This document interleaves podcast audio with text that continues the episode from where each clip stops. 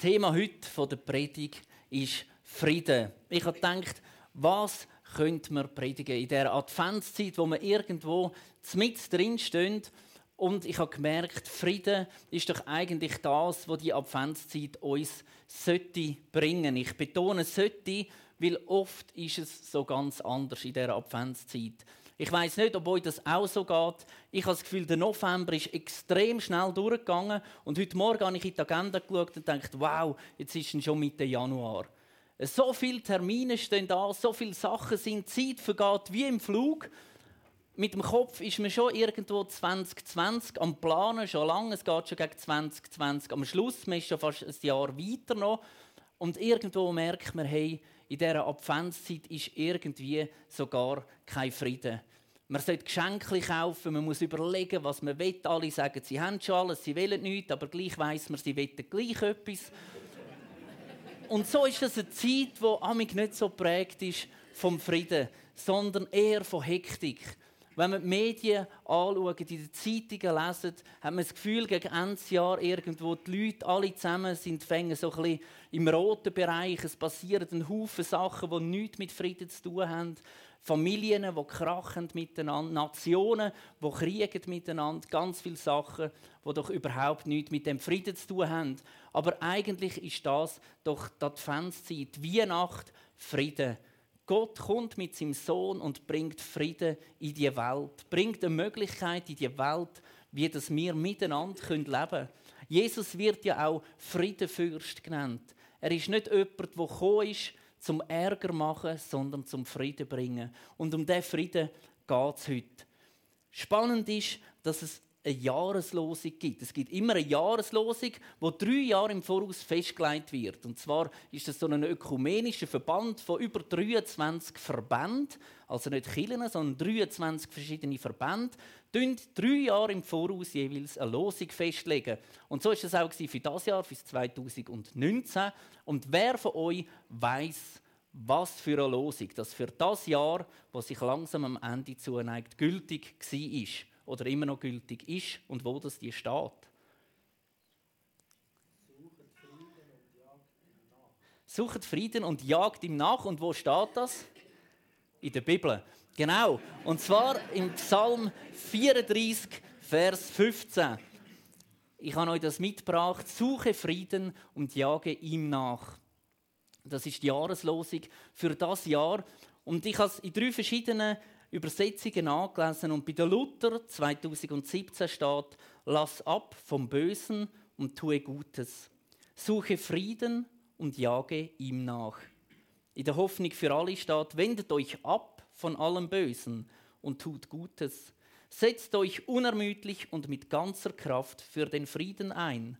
Und in der Volksbibel, so eine Übersetzung, die vorwiegend auf Junge ausgerichtet ist, steht: Hör auf, Mist zu bauen Fang an, auf Gutes zu schauen und mach das radikal in deinem Leben. Jetzt, wenn man das so liest, könnte man sagen, ja, es ist ja eigentlich ganz einfach. Such Frieden und jag ihm nach. Punkt. Oder Ausrufezeichen. Was ist jetzt daran so kompliziert? Aber wenn wir das machen wollen, am Frieden nachjagen, dann fängt es ja schon mal damit an, dass wir definieren müssen, was ist denn überhaupt Frieden? Was ist denn Frieden? Und alle drei Übersetzungen setzen immer voraus, dass man sich zuerst vom Bösen abwenden muss und nachher kann am Frieden anjagen. Es steht nie nicht, nimm noch irgendetwas Altes mit aus deinem Leben, aus deiner Vergangenheit und schlepp das hinter dir her und jag am Frieden an. Nein, es heißt immer, leg das zur Seite, alles Böse, alles Schlechte, du auf die Seite und jag dann am Frieden an. Was ist denn aber eigentlich Frieden? Und ich werde euch eine kleine Geschichte erzählen, ganz am Anfang. Es sind Kinder, die draussen am Spielen sind. Sie rennen umeinander, miteinander. Es ist ein Geschrei, es ist laut. Und ein Erwachsener kommt dazu her und beobachtet das Ganze ein bisschen. Er schaut, wie die da umrennen, hört, wie es immer wieder Peng ruft. Und geht her und fragt und sagt, hey, was macht ihr denn da? Die Kinder schauen ihn an und sagen, wir spielen Krieg. Die erwachsene Person ist schockiert. Sagt aber Kinder, Krieg, so etwas Brutales, so etwas Gefährliches, so etwas Hässliches. Spielen doch viel lieber Frieden. Die Kinder schauen ihn an und sagen, das ist eine super Idee. Sie rennen wieder davon. Und die erwachsene Person steht dort und schaut und sieht, wie die Kinder im Kreis stehen, miteinander diskutieren. Dann ist wieder still. Dann kommt eins von diesen Kindern zu dem Erwachsenen zurück, schaut ihn an und sagt, wie spielt man dann Frieden? Eine Geschichte, die zum Nachdenken anregt. Wie spielt man dann Frieden? Und was mich bei dieser Geschichte besonders angesprochen hat, ist, wieso haben die Kinder gewusst, wie man Krieg spielt? Wieso wissen die Kinder, wie dass man Krieg spielt? Schon wenn sie ganz, ganz klein sind, fangen sie an, sie rennen um im Wald, sie nehmen irgendwelche Steckchen, sie nehmen Duplo und bauen sich eine Pistole, sie nehmen äh, ein Stück Holz, ein Gümmeli und machen eine Gümmeli-Pistole, so haben wir das einmal früher noch gemacht. Alle machen sich Gewehr und Pistolen, rennen umeinander und schiessen.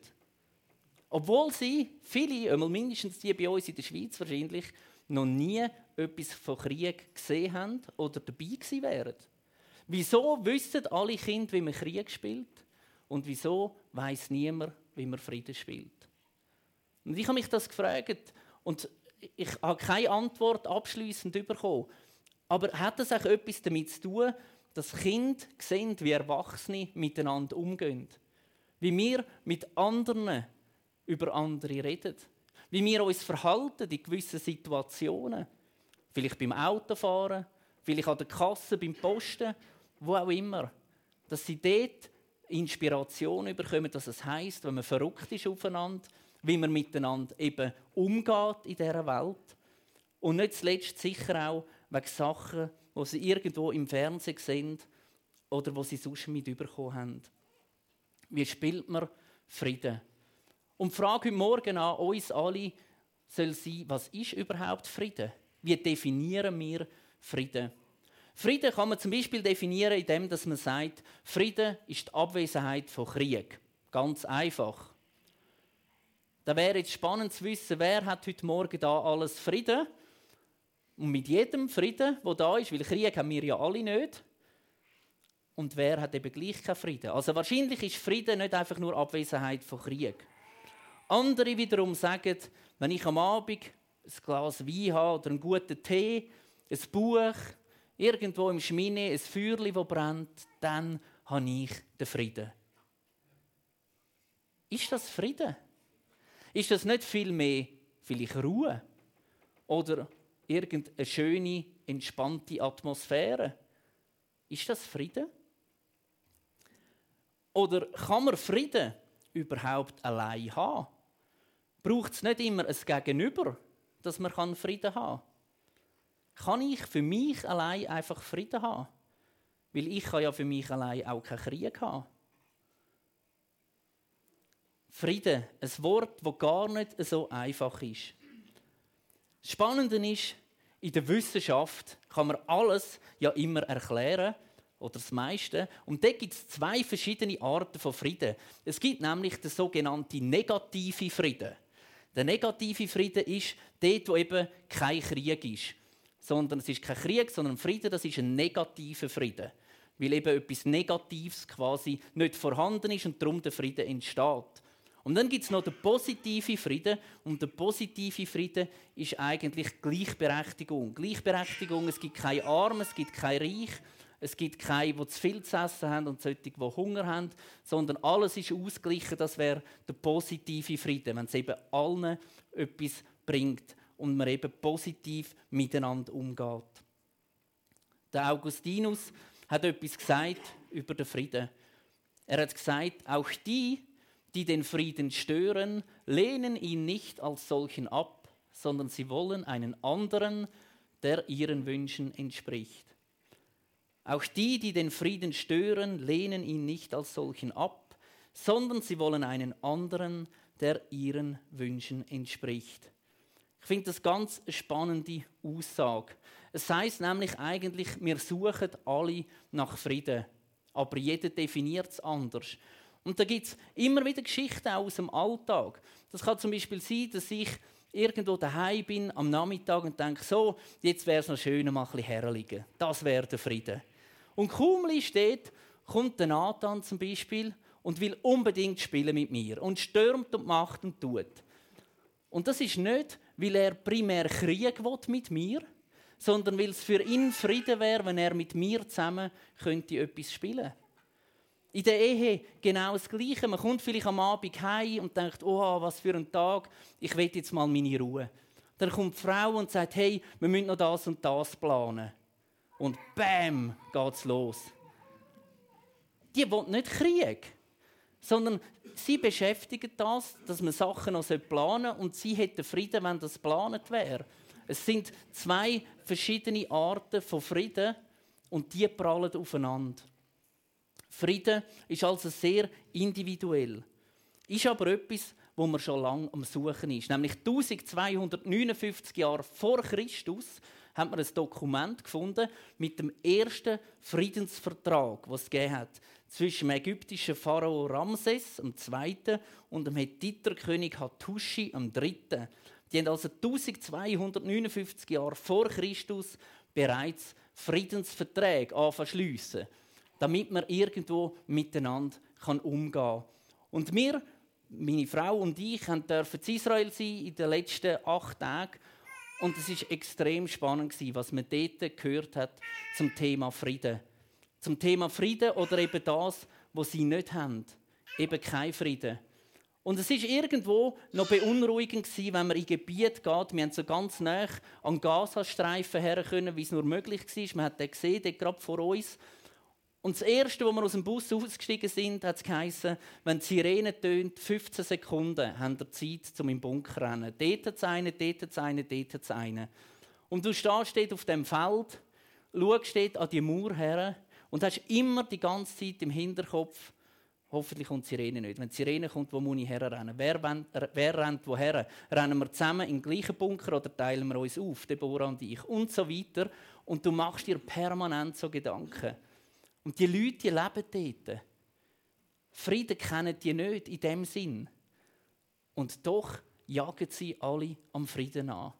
Alle hoffen darauf, dass es Frieden gibt. Jeder wünscht sich, dass er Frieden findet. Sagt das für sich, in seinem Herz aber auch untereinander. Und das Spannende ist, wir haben die Leute dürfen fragen, ein bisschen interviewen und wir haben gemerkt, die haben eigentlich nichts gegen die, die hinter dieser Mauer wohnen. Im Gegenteil, sie wünschten sich, dass man miteinander gut auskommt. Trotz dieser Raketenangriffe, die sind, trotz diesen Schusswechsel, die es immer wieder gibt, sie wünschen sich eigentlich nicht, dass die andere Person dort sterben sterben sondern vielmehr, dass man miteinander kann im Frieden leben kann. Und das hat mich irgendwo beschäftigt, zu merken, wie wichtig Frieden ist in unserer Welt.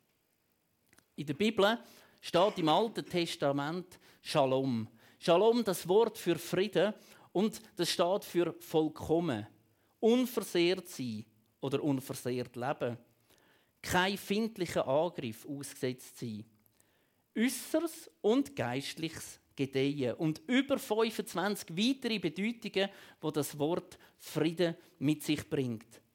Es bezeichnet ein gutes Verhältnis zwischen zwei Personen, ein Verbundensein, Gemeinschaft haben mit Freunden, mit Nachbarn und mit Gleichgesinnten. Frieden als Wohlstand und als gutes Verhältnis zwischen den Menschen können wir nie von uns aus schaffen. Das ist unmöglich. Keiner von uns kann machen, dass er es mit allen Menschen gut hat und dass es allen gut geht und alle zusammen können im Frieden leben. Es ist ein Geschenk von Gott. Und dieser Ansicht ist auch das Neue Testament. Im Epheser 2,14 steht, denn Christus selbst brachte Frieden zwischen den Juden und den Menschen aus allen anderen Völkern, indem er uns zu einem einzigen Volk vereinte. Jesus hat den Frieden gebracht. Ohne ihn ist es nicht möglich. Wir können uns noch so anstrengen, wie wir wollen. Und spannend ist nachher im Neuen Testament, wie es dort aussieht mit Frieden. Da haben wir verschiedene Einflüsse. Und zum einen sind da Griechen. Griechen, ihr Wort für Frieden ist Eirini. Und das heißt, es ist glückliches Zusammensein vom Mensch und Wohlstand. Für Griechen bedeutet Frieden ein glückliches Zusammensein und Wohlstand zu haben. Die Römer hingegen, für die, was das Wort Pax kommt, das kommt vom Wort Pakt, ist Frieden vielmehr ein Vertrag. Frieden ist also nicht ein gemütliches Zusammensein und Wohlstand, sondern Frieden ist eine Abmachung, ein Vertrag, den man miteinander hat, dass man miteinander sorgfältig umgeht. Plus, minus. Das ist das römische Verständnis. Und jetzt kommt das Neue Testament da rein und sagt, Frieden ist nicht ein Zustand vom Unfrieden oder der Gegenüberstellung, sondern Frieden bedeutet, der Unfrieden ist schon vorbei. Und ich finde das ganz eine spannende Ansicht. Es heißt, Frieden bedeutet im Neuen Testament, dass der Unfrieden, dass der Krieg, das Chaos, das Not, das Elend schon vorbei ist. Und es ist so spannend, wie das an Jesus angelehnt ist. Jesus ist gekommen und hat den Frieden gebracht. Und von dem Moment an ist das die Aussage der Unfrieden, das Chaos, Durcheinander, Sünde, der Tod, das Leid, Not, Krankheit und so weiter. Das ist alles vorbei. Jetzt ist der Frieden da. Jesus ist gekommen und bringt den Frieden. Und das ist die Bedeutung im Neuen Testament von Frieden. Frieden heißt, das Alte ist vorbei, etwas Neues ist gekommen, etwas Neues ist geworden. Es ist also nicht einfach nur eine Stimmung, die im Inneren des Menschen vorhanden ist, sondern Frieden haben heisst, Gott als Herr und als Bundesgenosse zu haben, mit ihm verbunden zu sein, in einer Gemeinschaft und miteinander unterwegs zu sein. Und das ist das, was der Frieden von Gott bedeutet für uns. Frieden von Gott heißt nichts anderes als er nimmt uns aus dieser Welt raus und stellt uns an einen neuen Ort her. Er nimmt uns aus dem Not, aus dem Elend raus und stellt uns an einen neuen Ort. Und man hat früher, als ich noch jung war, so ein Lied gesungen und das hat geheißen, die Welt liegt hinter mir, das Kreuz steht vor mir. Und ich finde, das ist eigentlich so ein guter Ausdruck genau von dem Frieden, wo Jesus gebracht hat. Jesus hat einen Frieden gebracht, wo alles andere ungültig macht. Das Chaos, Not, alles, was vorher war, ist nicht mehr gültig mit Gott als Bundespartner, mit Gott unterwegs zu sein, das schenkt ewigen Frieden. Und wir lesen im Römer 8,6, wenn du dich von deiner menschlichen Natur bestimmen lässt, führt das zum Tod. Doch wenn der Heilige Geist dich bestimmt, bedeutet das Leben und Frieden auch da wieder, wenn wir das Alte mit uns mittragen eben, und uns nicht trennen von dem, zum am Frieden anjagen, sondern das Böse und das Schlechte mitnehmen, führt das immer zum Tod. Doch wenn wir uns von dem trennen und von Gott bestimmen lassen, führt das zum Leben. Soweit also das Thema Frieden. Frieden, wo Gott, wo Jesus gebracht hat in die Welt. Spannend ist auch, Frieden findet man nicht auf der Flucht. Frieden findet man nicht auf der Flucht. Das sieht man ganz eindeutig bei all denen, die flüchten aus ihrer Heimat. Die haben keinen Frieden auf der Flucht. Sie hoffen, dass sie am neuen Ort, wo sie herkommen, Frieden finden. Dass sie dort in Frieden gelassen werden, in Frieden leben können. Aber auf der Flucht findet sich kein Frieden. Und es ist wichtig, dass wir das mitnehmen, dass wir das wissen. Bei Gott sein und bei Gott bleiben. Das ist Frieden. Auf der Flucht sein vor Gott, auf der Flucht sein vor Menschen, vor Problemen, vor Nöten, bringt keinen Frieden. Ein Punkt, den ich euch mitgeben will, ist, Frieden kann man nicht erzwingen. Frieden kann man nicht erzwingen, sondern für Frieden braucht es, wie ich am Anfang gesagt habe, zwei Personen. Es braucht zwei Menschen, die miteinander unterwegs sind. Frieden ist auch nicht etwas Passives sondern es heißt in dem Vers Jag am Frieden an. Es steht nicht sitz her und wart und der Frieden umgibt dich oder der Frieden wird dich finden, sondern es steht Jag du am Frieden an. Setz alles dran, damit du den Frieden kannst irgendwo finden und kannst spüren. Es ist ein aktives Handeln. Es ist auch nicht Gewalt oder Druck, denn so gibt es nie Frieden. Und das ist noch spannend, gerade auch in all diesen Ländern, wo Krieg ist, oftmals entsteht Krieg aufgrund von dem, dass man miteinander eigentlich Frieden gesucht hat. Und das ist noch tragisch, wenn man das so ein bisschen liest in den Geschichten, wie sich da Leute zusammentan und gesagt haben, wir wollen im Frieden miteinander leben und am Schluss sind sie so Krach bekommen, dass es Krieg gegeben hat. Sie haben Frieden gesucht, aber nicht bei Gott, sondern an anderen Orten. Sie haben sich vielleicht aufteilen, wer kommt mehr Erdöl über, wer kommt mehr Geld über, wer hat mehr Kamel, wer hat mehr Schaf und so weiter. Und man hat so versucht, einen Frieden zu schaffen, ohne Gott. Und oft hat das im Krieg geendet. Frieden kann man nicht erzwingen. Der zweite Punkt, wahrer Frieden fängt im Herz an. Wenn wir in unserem Herz einen Frieden haben, wo uns Gott schenken kann, dann sind wir auch bereit, den Frieden weiterzugeben. Ich kann nicht in meinem Herz unruhig sein und irgendwo auf der Flucht sein vor irgendetwas und versuchen, anderen Frieden zu spenden. Das zeigt sich immer wieder auch im Familienalltag. Ich kann nicht irgendwo mit meinen Gedanken an einem Problem sein und gleichzeitig der Frau zulassen. Ich kann nicht irgendwo etwas machen außerhalb vom, vom, vom Haus vielleicht, wo ich bin daheim, irgendwo arbeiten oder was auch immer und gleichzeitig für meine Kinder da sein. Es geht nicht. Frieden fängt im Herzen an, wenn ich daheim bin, wenn ich bei Gott bin, wenn ich bei der Familie bin, wenn ich bei den Leuten bin, wo ich den Frieden weitergeben will. Er ist die Ausgangslage für ein Leben, wo im Frieden stattfindet. Gott und sonst niemand. Der dritte Punkt, am Frieden nachjagen. Das fängt an am Arbeitsplatz. Das fängt an in der Familie. Und das eine ist, am Frieden nachzujagen und ihn zu finden. Das andere ist, beim Frieden zu bleiben. Und wie oft schon habe ich das Gefühl gehabt, jetzt habe ich den Frieden, jetzt ist alles gut. Und meistens ist das die gefährlichste Situation. Dann, wenn man meint, jetzt ist alles gut und mit allen sagen wir im Frieden, dann geht es meistens einen Tag höchstens und es macht zack und nichts mehr ist, wie es vorher war. Beim Frieden bleiben heisst nach an Gottes Herz bleiben. Es gibt nichts Wichtigeres als das. Oder man könnte auch sagen, Frieden heisst, sich aufs Wesentliche besinnen, sich vom Störenden zu trennen und Gottes Gegenwart zu suchen. Sich auf Wesentliches besinnen, von Störend zu trennen und Gottes Gegenwart zu suchen. Und der letzte Punkt, handeln als Friedensstifter. Wenn Gott in uns, in unseren Herzen ist und wir mit Jesus unterwegs sind, dann ist es unser Anliegen, dass wir Friedensstifter sind. Ein Friedensstifter ist jemand, der sich freut, wenn andere sich versöhnen. Ein Friedensstifter ist jemand, der leidet, wenn Freunde und Bekannte Konflikt haben, in Bitterkeit sind oder unversöhnlich miteinander umgehen. Ein Friedensstifter ist jemand, der weiß, dass Betten wichtig ist, wo immer wieder zu Gott kommt und immer wieder den Ort vom Frieden sucht. Es ist für ihn ein begeistertes Vorrecht, mit Gott zusammen sein. Es ist nicht ein Müssen. Und es gibt nichts Besseres, als anderen von Jesus zu erzählen.